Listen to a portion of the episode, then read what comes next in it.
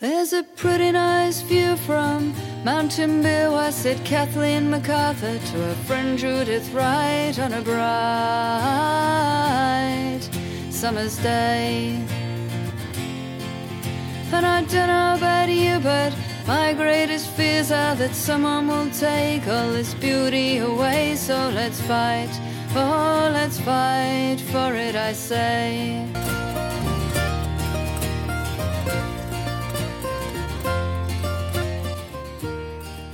"19th Century Women, Part 1. A lunch hour theatre script by Kathleen MacArthur. When we're dwelling on the scarcity of writings by 19th century women in Australia, it's well to remember, firstly, that education for girls was not only considered unnecessary, but many parents even considered it could be positively detrimental to the marriage chance. After all, what were girls for? But to marry, to love and obey their husbands, handle all domestic arrangements, and bear and rear children. Certainly, many women had servants and did not have to do the hard manual work themselves. But that did not save them time, for most available servants were untrained and had to be constantly supervised. The standards of Victorian middle-class respectability knew no compromise. The starching and ironing alone would have driven a modern-day housewife onto the couch of a therapist. We can see how it was that few women left records of their lives. So we must be grateful to those who did. This program is taken from a recent collection with the title No Place for a Nervous Lady. The first two stories are sharply contrasting ones. Both deal with the voyage out. For Anna Cook, everything was fine, but then she didn't suffer any seasickness, and her children only lost their hats overboard, not their corpses.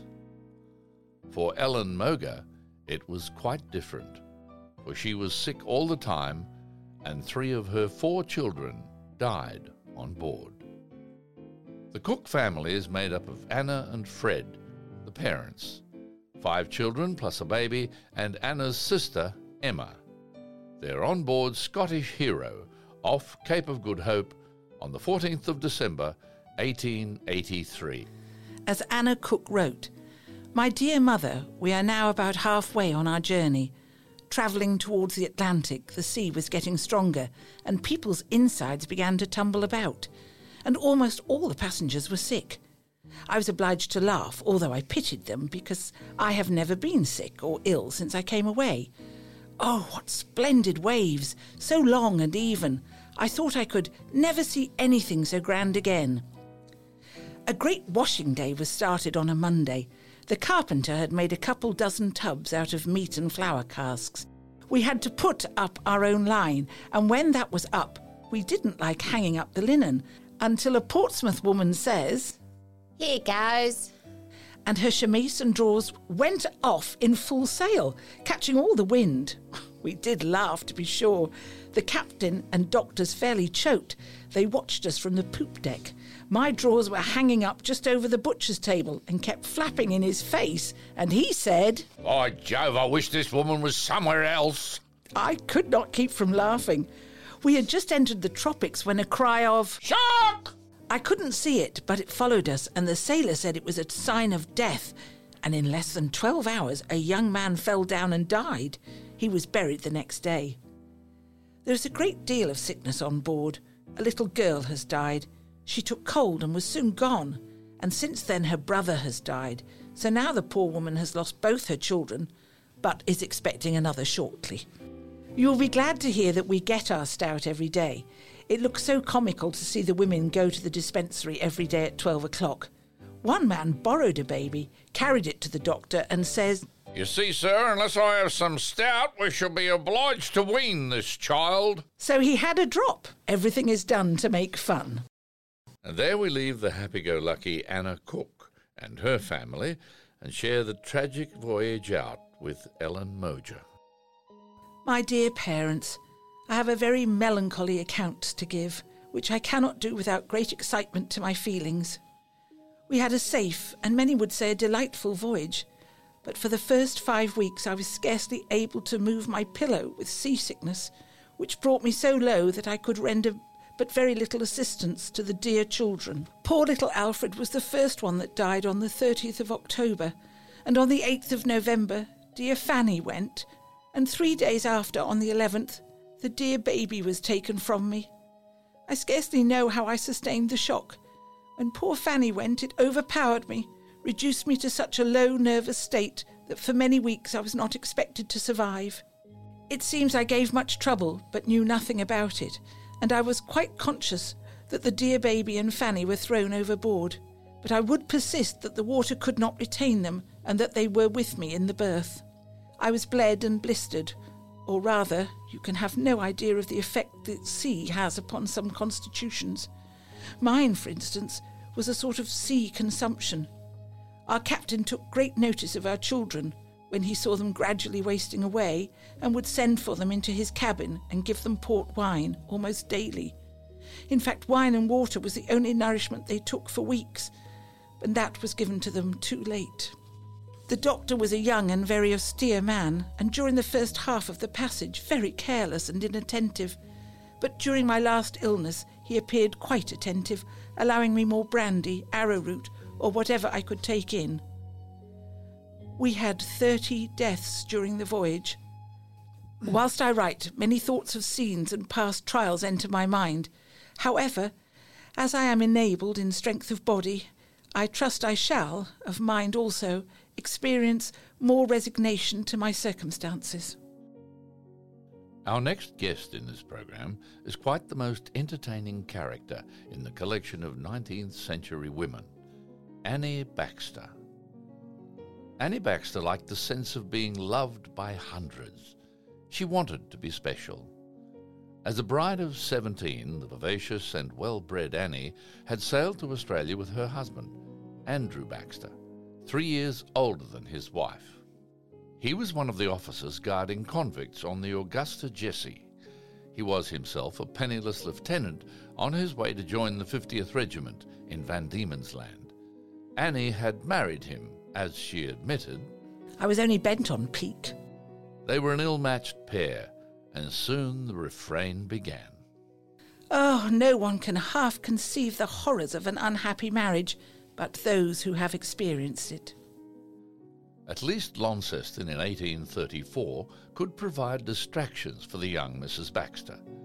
Here was a familiar world of social privilege, where days were filled with visits and band concerts and gossip, and nights were dinners and balls. If her husband did not admire her, there were other men to pay court, on her terms. Andrew Baxter often spent his nights as well as his days away from home, ostensibly at the barracks with his fellow officers. By 1838, his wife was complaining that he is becoming what he was before marriage, what gentlemen call a pleasant fellow. Smokes all day, drinks all night, and can sing as long as any of them. Over the years, she discovered that her gift for words could serve well in her determination to be significant. She talked and she wrote. Her journal became a source of pride. It was her in words. The Baxters moved to the Macleay River District of New South Wales in 1839 to go into grazing. It was from there Annie wrote her letters to her friend Henrietta. January 1840. And so you really and truly wish to know what a bush life is? A bush life? Oh, 'tis the most rustic thing you can possibly imagine, almost approaching barbarism, but to commence. The time at which Mr. Baxter took it into his head to settle was August 39. We had no house or hut of any kind of our own, nor had we even fixed on one particular spot to erect any. Very soon after, we pitched our slab hut on a pretty flat, close to a nice creek of fresh water. We had 2 rooms separated by a large tartan Meg Merrilies shawl. One was our bedroom, the other sitting room and kitchen. We were determined not to get into debt, so we commenced feeding ourselves on cornmeal. Now, this is most excellent food for young chickens, but unfortunately we are not chickens. Therefore we all began to look uncommonly thin.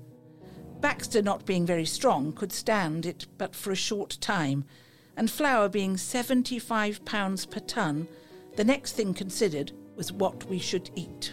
Rice is low. We will send for some rice. We can mix that with cornmeal, and I dare say it will be very wholesome. The rice came. We ate it with coarse sugar and no milk. We did not find it to improve our condition, but it was pleasing to know that it agreed with others, to witness the mice, cats, etc. I really cannot tell you the millions that fed on our rice. At last our cows began to increase and the dairy was made, but we had no person to make the butter and cheese, excepting our overseer's wife, who had a natural taste for the dairying.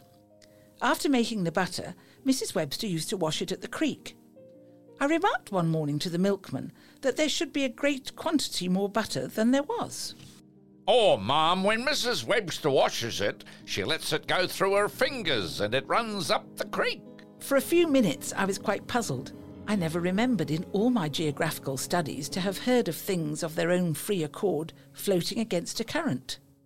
At last I understood that our fair friend allowed the butter to run up the creek into her hut and then down her throat, so I dispensed with her churning and commenced doing it myself. Succeeded pretty well, but oh, the labour! I will end the first letter wishing you every happiness out of the bush. I remain always AMB, Annie M. Baxter. February 1840. When my daily business was over, I used to go sometimes for a ride on a favourite mare. Miss M. MacLeod and I had taken an agreeable ride one evening when we climbed up a steep bank to come home more quickly. My horse put her foot on a loose root when nearly at the top of the bank, and she and I rolled back twice together. Poor thing, I thought she was killed. Marion screamed out, "Oh, she's killed!" And I, in an equally sonorous voice, said, "No, I'm not." Overran Baxter and first remarked, "I suppose you've broken her knees." His anxiety was for Jessie, my mare. Marion's and mine for myself.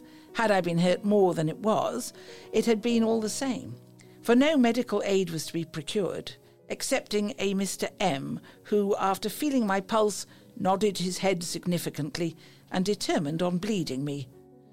And so I was blooded with a penknife. Oh, ye nervous ladies, never come to the bush. I soon recovered, and Dr. M. said it was owing entirely to his medical treatment. Captain Sturt says in his account of New South Wales that a person may lie in the open air without being annoyed by any insects of any kind. Surely times have altered very much. We have all sorts of gnats, mosquitoes and midges. People do differ, though, and I hope for comfort's sake that Captain Sturt was never bitten as I have been. Baxter often talks of you sending away your cup of tea at breakfast one morning because you spied a fly in it. Why, I've had numerous flies in mine, and I take them out one by one with such coolness. After tea we usually retire, so I shall close my second letter to you, having arrived as far in the day. A.M.B. Annie Baxter's journal, so full of people, places, her moods, thoughts and feelings, is always vitally alive. Her marriage, ill-founded from the beginning, deteriorated after they lost their property, Yesabah. She left Baxter in Australia and returned to England. Baxter killed himself when she was away. She remarried and went out to New Zealand, back to England again, and finally came back to live the remainder of her life in Melbourne.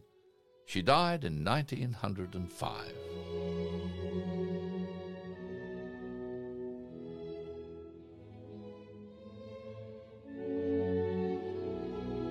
If expression of self-pity is any clue to the most unhappy people in 19th century Australia, our deepest sympathies should go out to the governesses.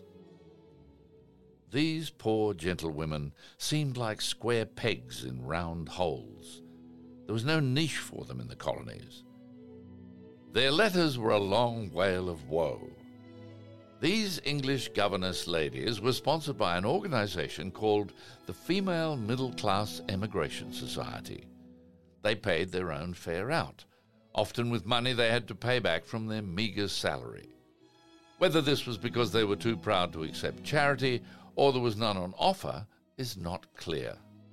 Loneliness and homesickness were their occupational hazards, and being educated women, they were able to give expression to such tribulations in clear and poignant sentences. Neuropa, Horsham, Victoria, 2nd of October, 1871.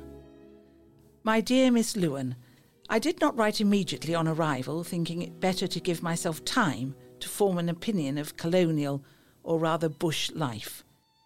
I started for my 300-mile up the country, such travelling in a vehicle one can only call a covered cart, across miles of uncultivated flat country, diversified only by ugly, dark pine trees, heath and swamps.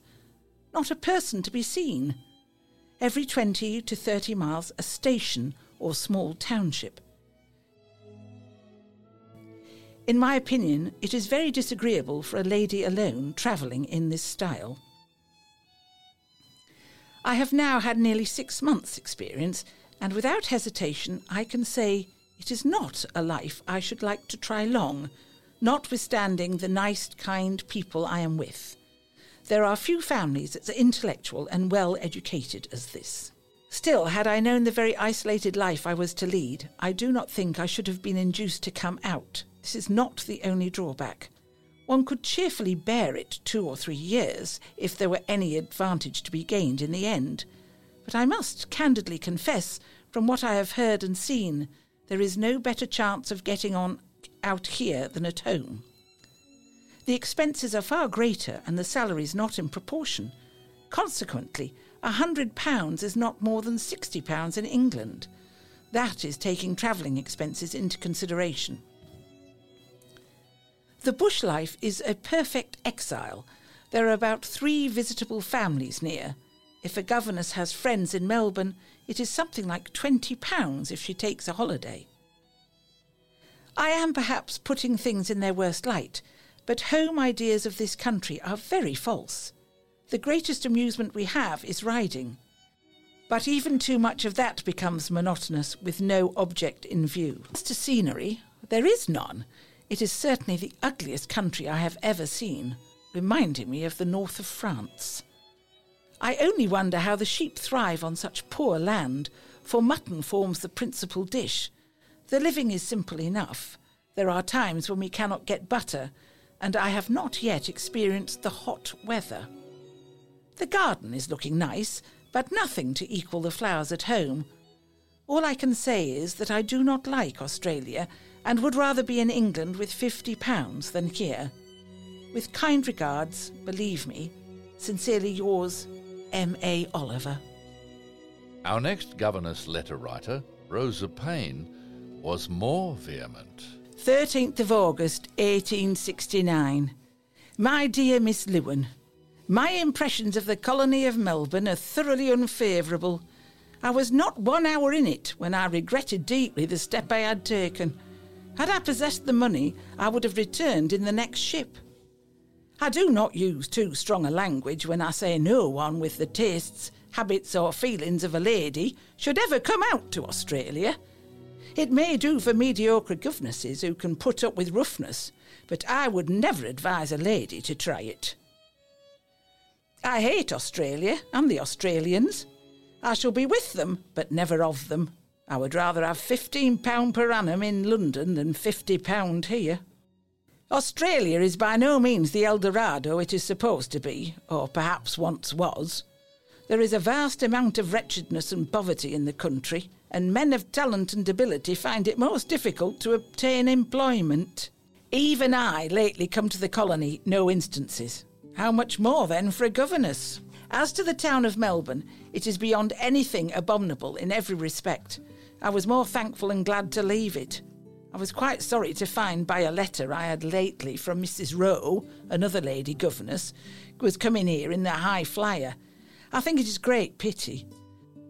There has not been one governess to whom I have spoken on the subject, but has not told me they deeply regretted ever coming out, and who would return to England could they afford it. And so very many have gone back hating the place, and the people.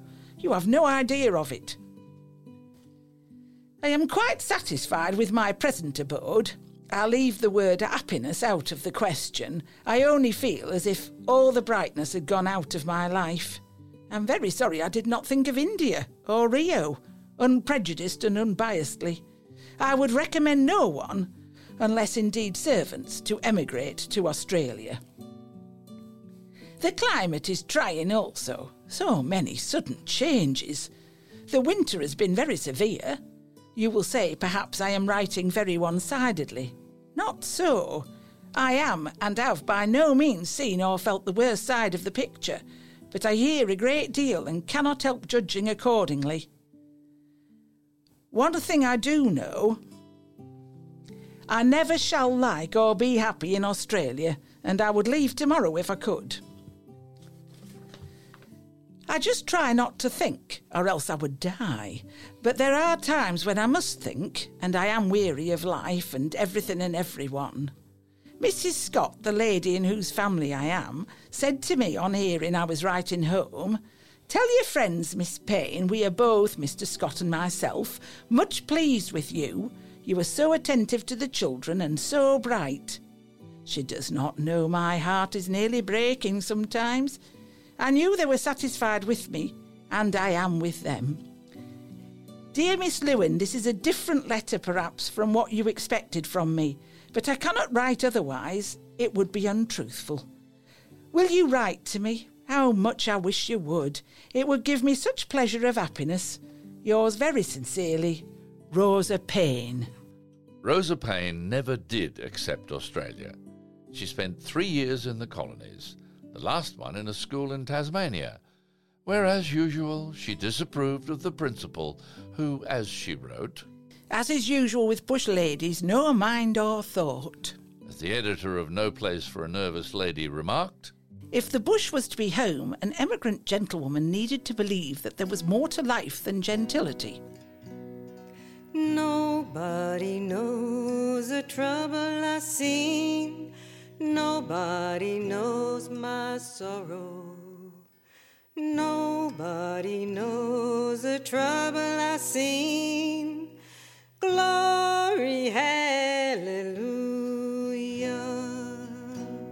Sometimes I'm up, sometimes I'm down. Oh, yes, Lord. Sometimes I'm almost to the ground. Oh, yes, Lord. Nobody knows the trouble I've seen. Nobody knows my sorrow. Nobody knows the trouble I've seen. Glory, hallelujah. This podcast series was produced by the Sunshine Coast Council Heritage Library with the support of a strategic priority grant from the State Library of Queensland. This series was produced in 2022 and may not be reproduced for any commercial or non-commercial interest.